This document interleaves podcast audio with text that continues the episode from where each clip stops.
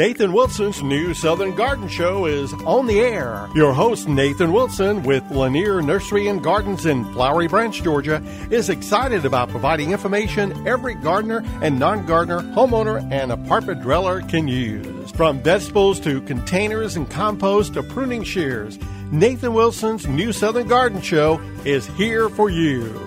Now, here's Nathan.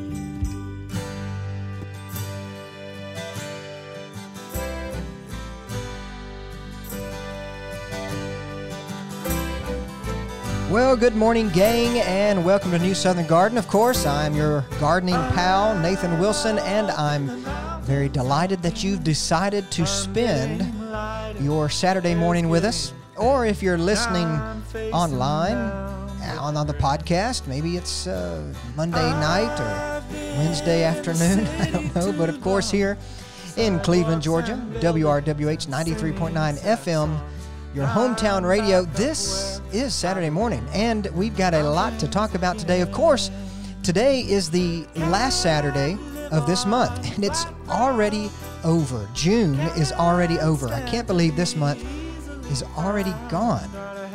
Summer is officially here, so says the calendar, but of course, we have been dealing with a lot of summer like weather for the past few weeks. You know, our springs here in Northeast Georgia, they, they're getting shorter. Our summers are taking over the majority of our springs and falls, are they not? It seems like the uh, heat comes sooner and the heat stays longer. But you know what that means? That just means we have a longer growing season and can enjoy these warm days and warm nights and grow, grow, grow, grow everything we can. So, as we go into summer, last week we talked about watering wisely. And I gave you a lot of tips on how to make sure you keep either your container plants, your newly installed plants from spring, and of course, established plants, how to keep them all watered so that you're not overwatering, but of course, not letting those plants die from thirst. So if you missed any part of that program, or maybe the entire thing, well, check us out online at newsoutherngarden.com where you can find every episode that we've ever had. And if you have a smartphone or some smart device, then you can find New Southern Garden as a podcast on the podcasting apps. Just search for New Southern Garden and we will be there. And of course, some other ways to get in touch with us, especially if you're looking to ask a question, because folks, I know as summer gets here, guess what? We've got more bug problems, we've got more disease problems, We've got more plant problems in general, and of course, New Southern Garden wants to be your ultimate and uh, let's see, what's the word? Chosen, your chosen source of information about your gardens and landscape. And you can send us those questions on Facebook and Instagram. And of course, you can always send us a message at newsoutherngarden.com. But you have already done that. Many of you have already sent in questions, and we're going to get to as many as we can today. Uh, of course, with me being a bit long-winded, it may, it may it may be fewer than I'd hope. So, with that in mind, there's a lot of things that uh, you have asked about, and we're going to talk through, helping you, hopefully, giving you the things you need uh, to make sure that you're growing and growing well. Folks, I don't know what to say about what's coming up this summer. I haven't looked at the the forecast. I haven't checked the almanac. My philosophy is to take it one day at a time. If somebody asks, it's raining. I didn't know it was supposed to rain. I say, well, it is. It is raining. So I guess it was meant to rain. Uh, or if the weatherman says, no, no chance of rain, and it does rain, who are you going to blame? Who are you going to blame? I mean, meteorology is the only profession that I know of, maybe other than politics, where you can be wrong 100% of the time and continue to get a paycheck. So, uh, with that in mind, let's just take it one day at a time, but knowing and embracing the fact that we may have a drought. We may go into a period of very uh, dry and hot weather. That is pretty much assured. Now, we've had some nice rain. We've had some nice rain, and, and, maybe every week at the end of the week, I should look back at what has actually fallen and give you a rainfall update. Uh, but I haven't done that research today. So, you know, this past week, of course, we've had some storms, we've had some showers, and it's nice. It's nice if we get one good slow rain for at least a couple of hours. You know, that would give uh, your plants enough water to make it through that week. Because remember, all plants need about an inch of water a week. And of course, we talked all about that on last week's show, so definitely check that out online at newsoutherngarden.com. But it's summer. It's summer. And what better time to, um, uh, to, to, to take than these long growing periods we have than to answer your questions and uh, get you going. So, on today's program, we do go into our mailbag and we're checking your questions, and I suggest we jump right into it. So, we've got a uh, message from Shane. I'm not sure where he's uh, growing at, where he's from, but he sent us a message here talking about he enjoys the podcast. We appreciate that, enjoys the show. And his question is about Japanese Pieris. Japanese Pieris. And I will describe Japanese Pieris after I read his question. Uh, but he's got three Japanese Pieris. He's got three different varieties. One is called Valley Rose, one is called Valley Valentine, and one is called Mountain Fire, which I'm very familiar with Mountain Fire. They're all doing well, and he's planted them in the same areas with his azaleas because both azaleas and um, Pieris do generally like the same condition, same sun exposure, same soil pH, same soil type, and he's made sure uh, that they're all enjoying the, those conditions. But the question is about the Pieris that is called Valley Valentine. Valley Valentine. He says it's the second season that he's had the plant. It hasn't bloomed yet. After two seasons, it hasn't bloomed yet. Now he bought it Maybe this is where he went wrong. He bought it at a big box store. Oh no. but it was on their clearance item, but it was in good health. Maybe next time, Shane, just go down to your local plant nursery. Now, I'm just kidding. I'm just kidding. Uh, plants are plants. But okay, so they, uh, let's see, they, when he bought them, there were some old blooms on the stems. So it had bloomed earlier that year. Uh, but summer and fall, never tried to regrow blooms uh, or, or, or the stems in order to bloom. And again, this year did the same thing. Now, his other two have bloomed. Uh, so they've dropped their blooms and they've started to grow new stems uh, that will produce flowers next winter and early spring. It did get some frost damage, but he says that you know that was uh, in see some new growth in March has helped to recover, so it's recovering nicely from frost damage, and it's growing, it's vibrant, but doesn't appear to be going to bloom for next year. He has deadheaded some of the uh, original blossoms that were on the plant, even though it may not be necessary. It was fertilized. The pH is between 5 and 6, which should be fine. Uh, he's not sure what's wrong. Any suggestions? So, Shane has Japanese Pieris. Now, this Japanese Pieris is a great evergreen shrub. It keeps its leaves all year. Uh, they're they're sort of strap-like, kind of like the leaves of a. I mean, they're not quite strappy. Well, they're they're they're not big like a hydrangea. Uh, so they've got a smaller or finer texture, which is nice, but they're not frilly like a fern either.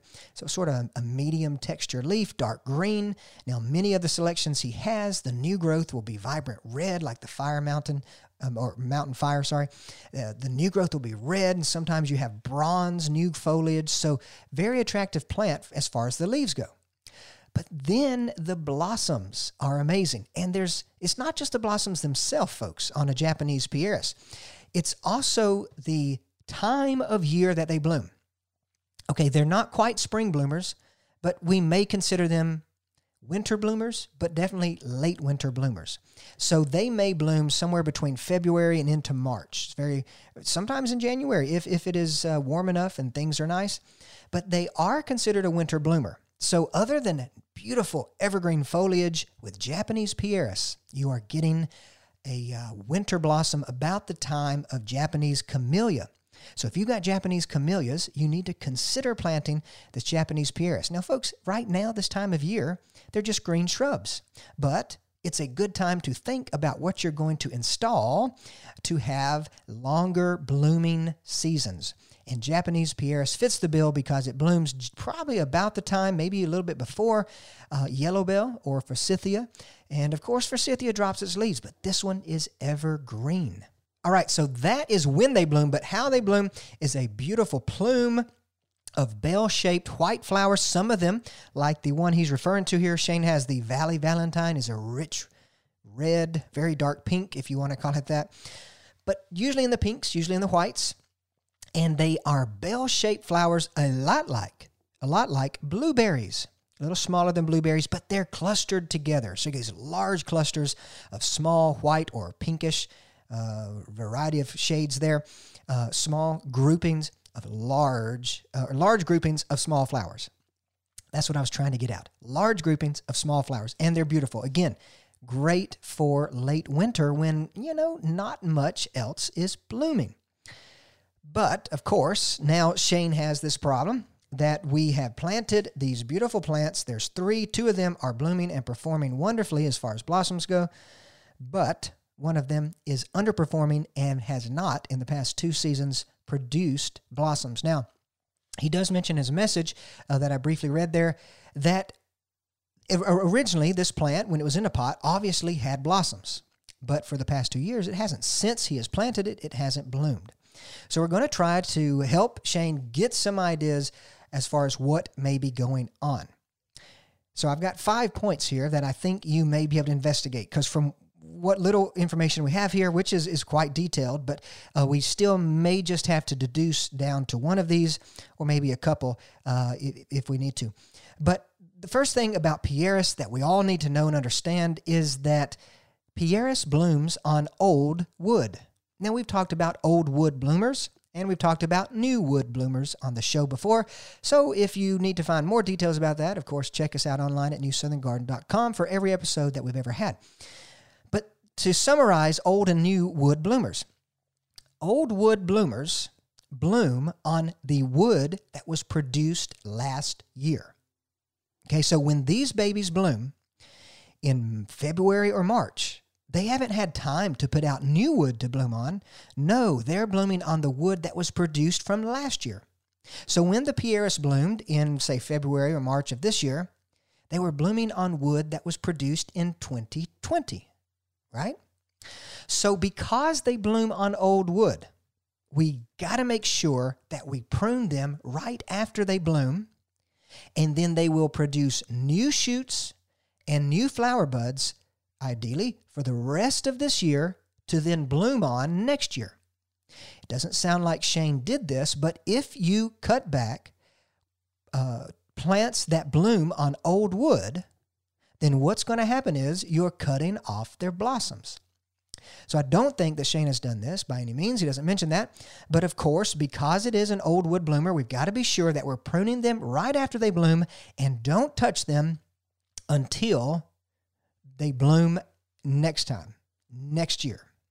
Now, new wood bloomers are easy. One of the ones that's blooming right now is the panic, uh, sorry, the panicled hydrangeas. Panicled hydrangeas or hydrangea paniculata. Some people have limelight, which is a hydrangea paniculata. Uh, some people may have pinky winky. There's a bunch of them, but they bloom on new wood. So they're blooming right now, which means you could prune them in the spring without any scare of chopping off their blossoms. Now, most roses bloom on new wood, so you can prune them in the spring or late winter, and they will bloom this summer, but not with Pieris. You cannot bloom, uh, prune Pieris before it blooms and still have blossoms.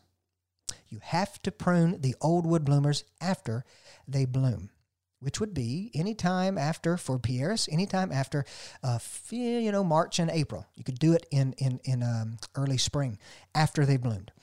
Now, the second thing that we may consider is, you know, Shane, you planted it a couple of seasons ago. And it could be that the plant is not producing blossoms because it's still getting established. It's very possible. So here we are in the second year, but we say it takes about three years for a plant to really get established and just take off crazy. We say that first year you plant it, it sleeps. It appears like it's not doing much. You know, it may put out a few leaves, may try to bloom, maybe not. The second year after they sleep, they're creeping. We say the plant creeps and it's growing more, but still maybe not blooming. And by year three, we say it leaps. And by year three, the roots are fully established, the leaves are growing like crazy, and boom, you've got a beautiful plant that is finally established. So, year one, sleep. Year two, creep. Year three, leap. Sleep, creep, leap. And it may take about three years to get any plant established and to its maximum potential. So, with that being said, your plant may just be trying to build its root system even more. Uh, maybe unable to bloom. It's just focused on root system growth, establishing itself. It's very possible. Well, I've still got some more ideas for Shane and his not blooming Pieris problem when we get back from this quick break. Hang on tight, gang.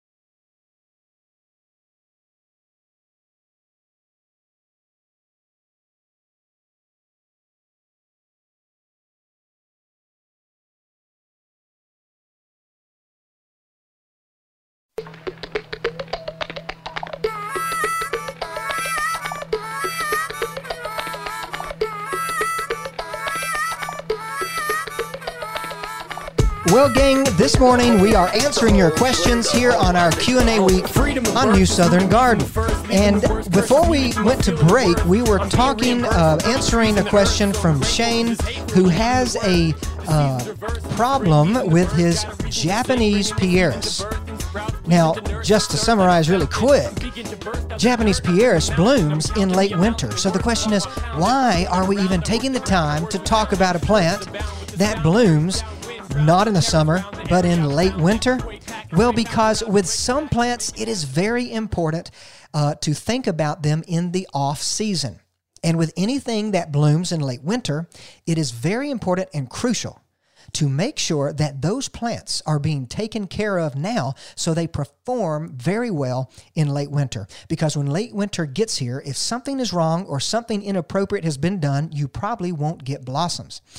And that is the case with Shane. I don't think he's done anything wrong. I think we just have to wait and, and have some time on this particular plant.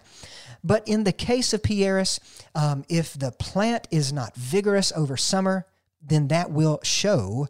Uh, that will definitely show when it tries to bloom, even if it does in late winter. Same with like forsythia or hydrangeas.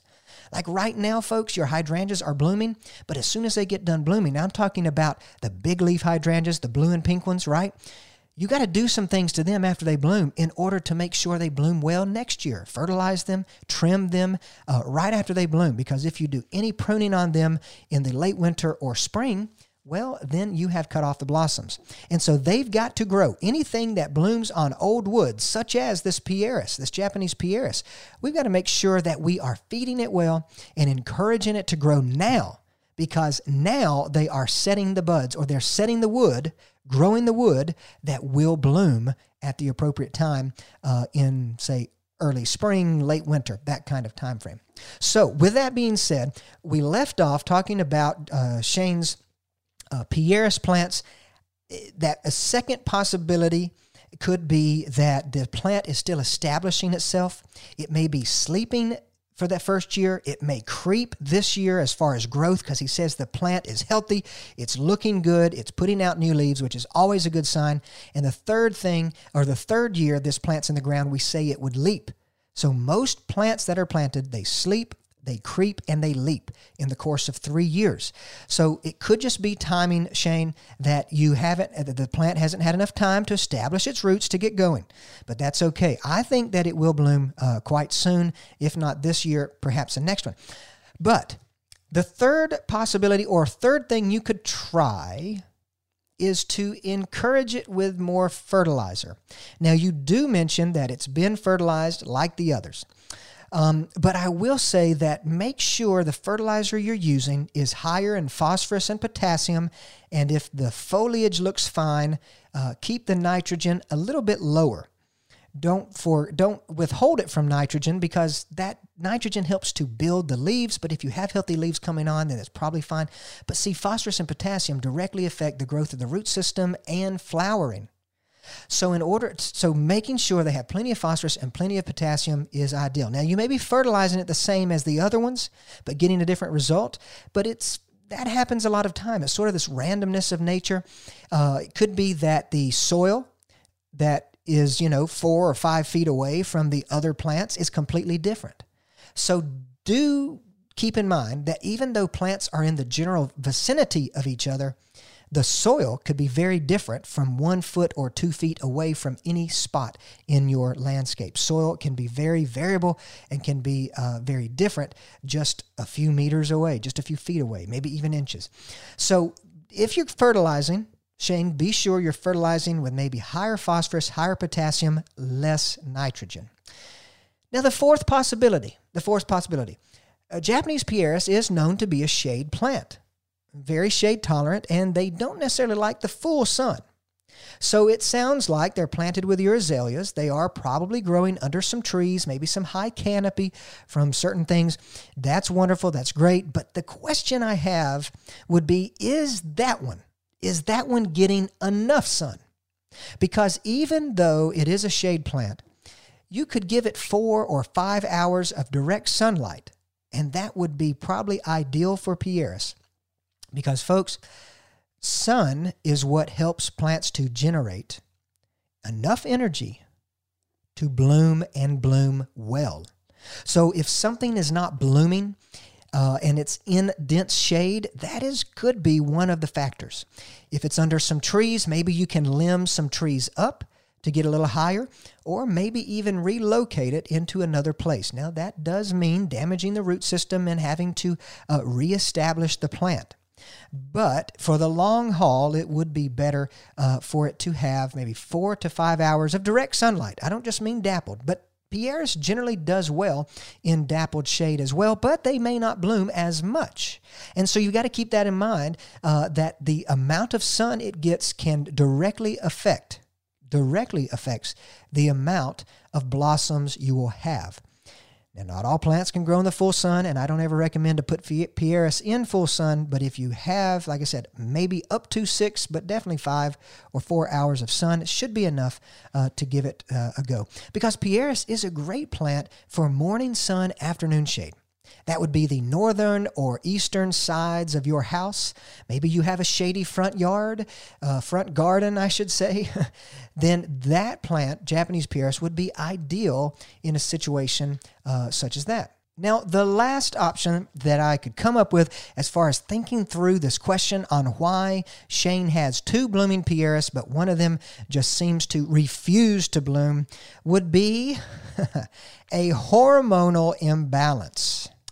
Yes, that's right, folks. Just like humans can become imbalanced in the hormonal areas, well, plants can too. Plants have um, hormones just like humans. Uh, usually, there's there's the big five, uh, which we're not talking about all of them, but one of the hormones that directly affects the amount of bloom set would be called cytokinin. Cytokinin. It's a naturally occurring uh, chemistry or protein or whatever it really is that's inside of all plants have cytokinin. And they produce it on their own, just like we produce the hormones in our body. But sometimes, sometimes those plants may not be producing enough. They may not be producing enough hormone to stimulate this kind of blossom set that you and I desire our plants to have. There is a solution that you can encourage. It's sort of sort of a prescription, I guess, except you can buy it over the counter. You can buy um, cytokinin in spray cans that you just spray onto the leaves and foliage. There is one that's produced by Bonide, of course, at Lanier Nursery and Gardens in Flowery Branch, Georgia, where you can find me throughout the week. We carry Bonide's Blossom Set, and it's simple. It's a small spray bottle, kind of like a oh, kind of like the, uh, not the aerosol cans, but like a, a pump sprayer, like you may get hairspray in or something.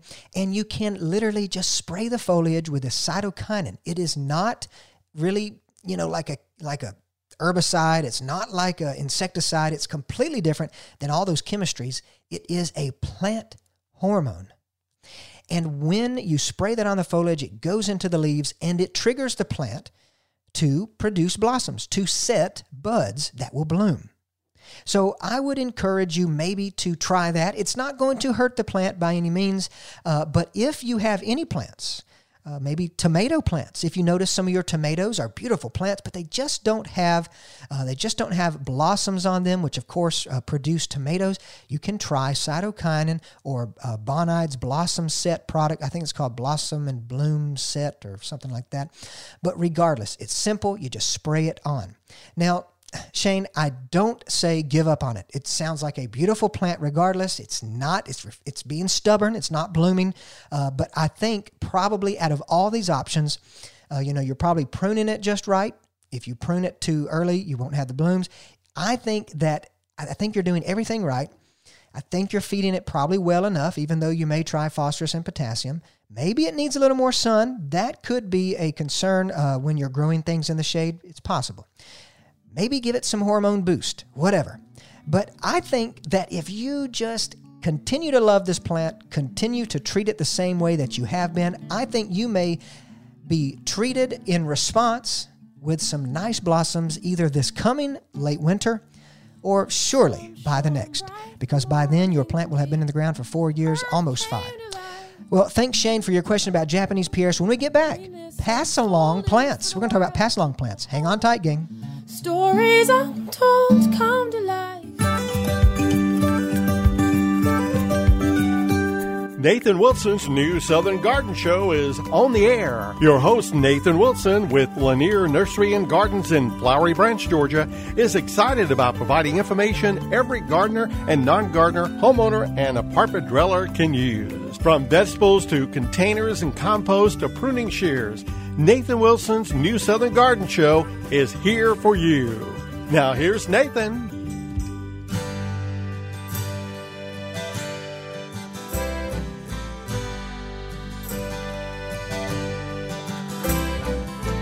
Well, gang, today we are solving your garden problems, answering your plant questions.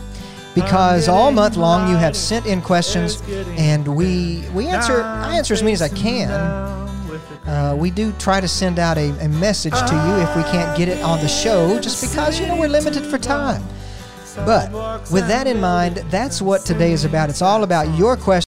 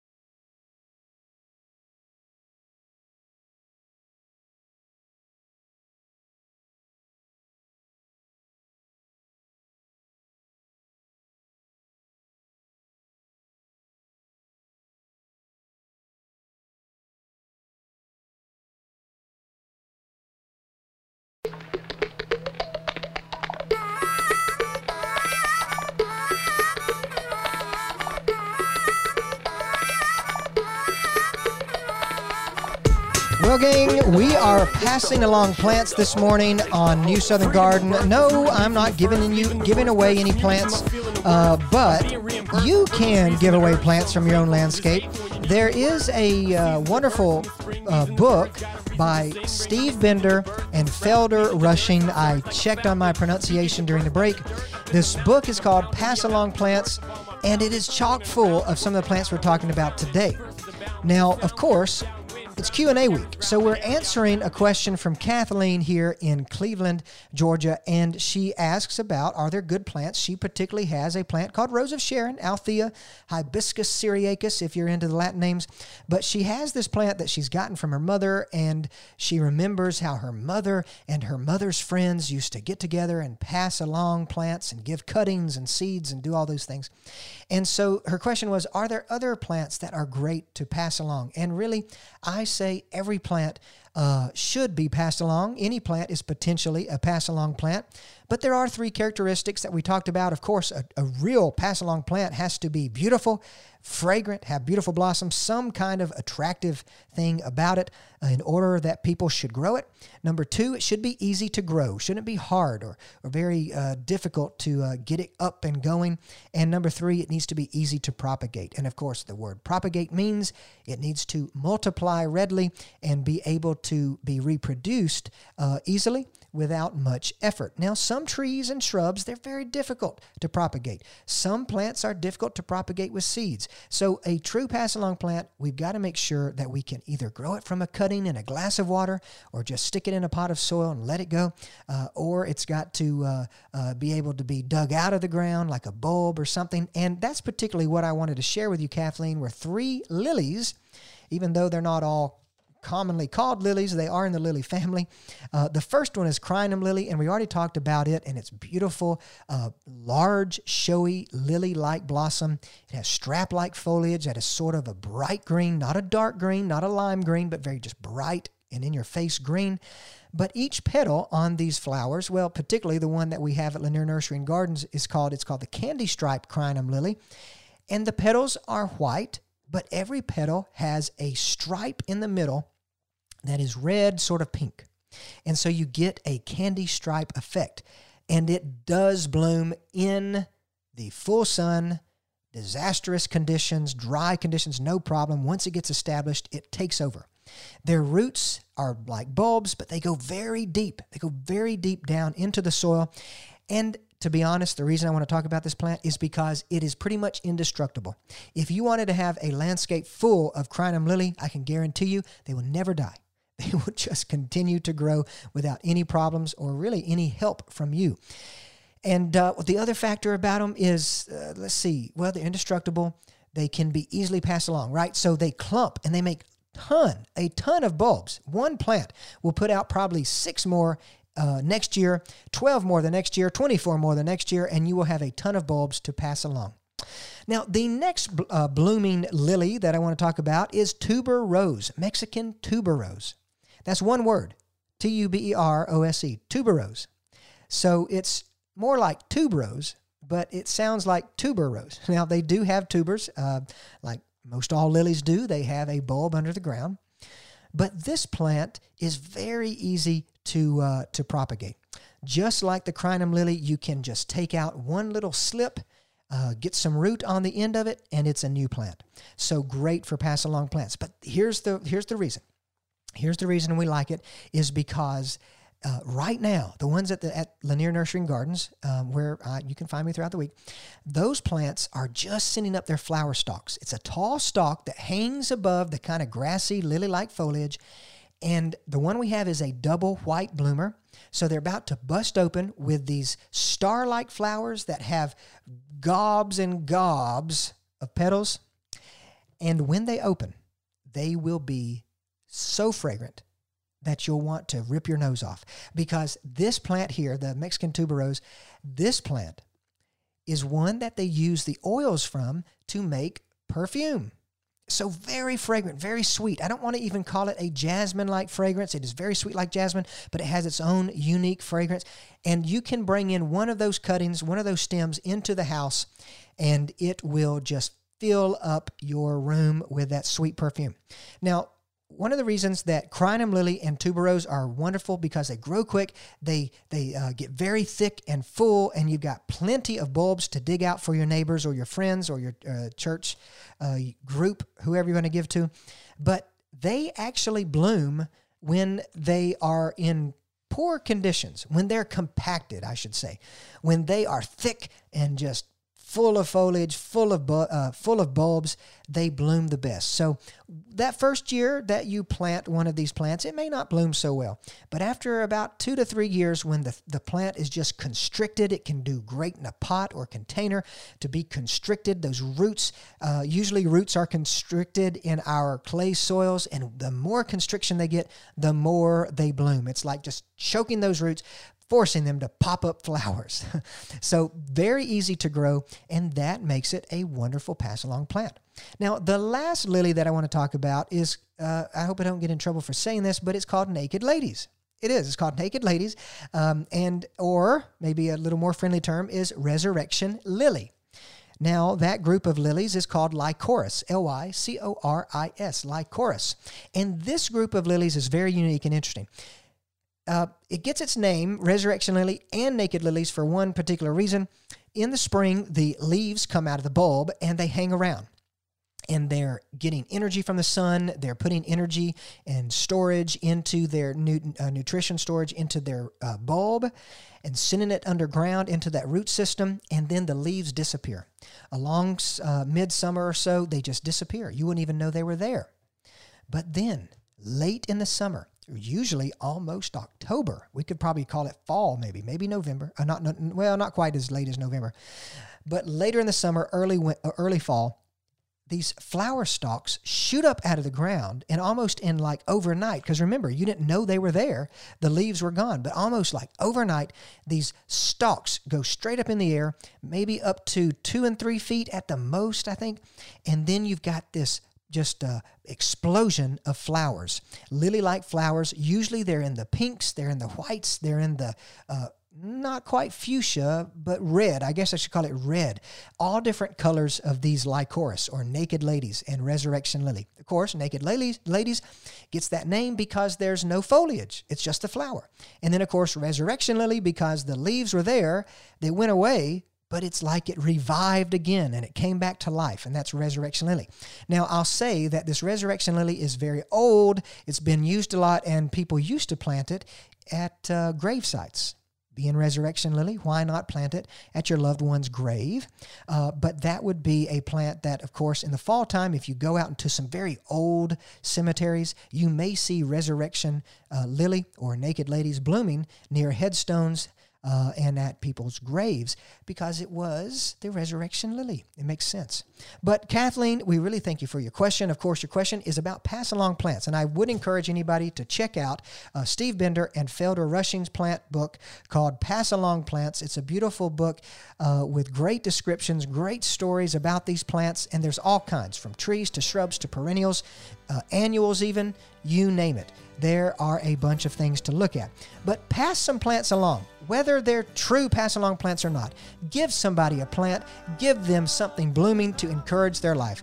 Uh, I mean, to give them encouragement in their life. well, for New Southern Garden and WRWH 93.9 FM, this is Nathan Wilson, hoping you stay well and grow well. See you next time.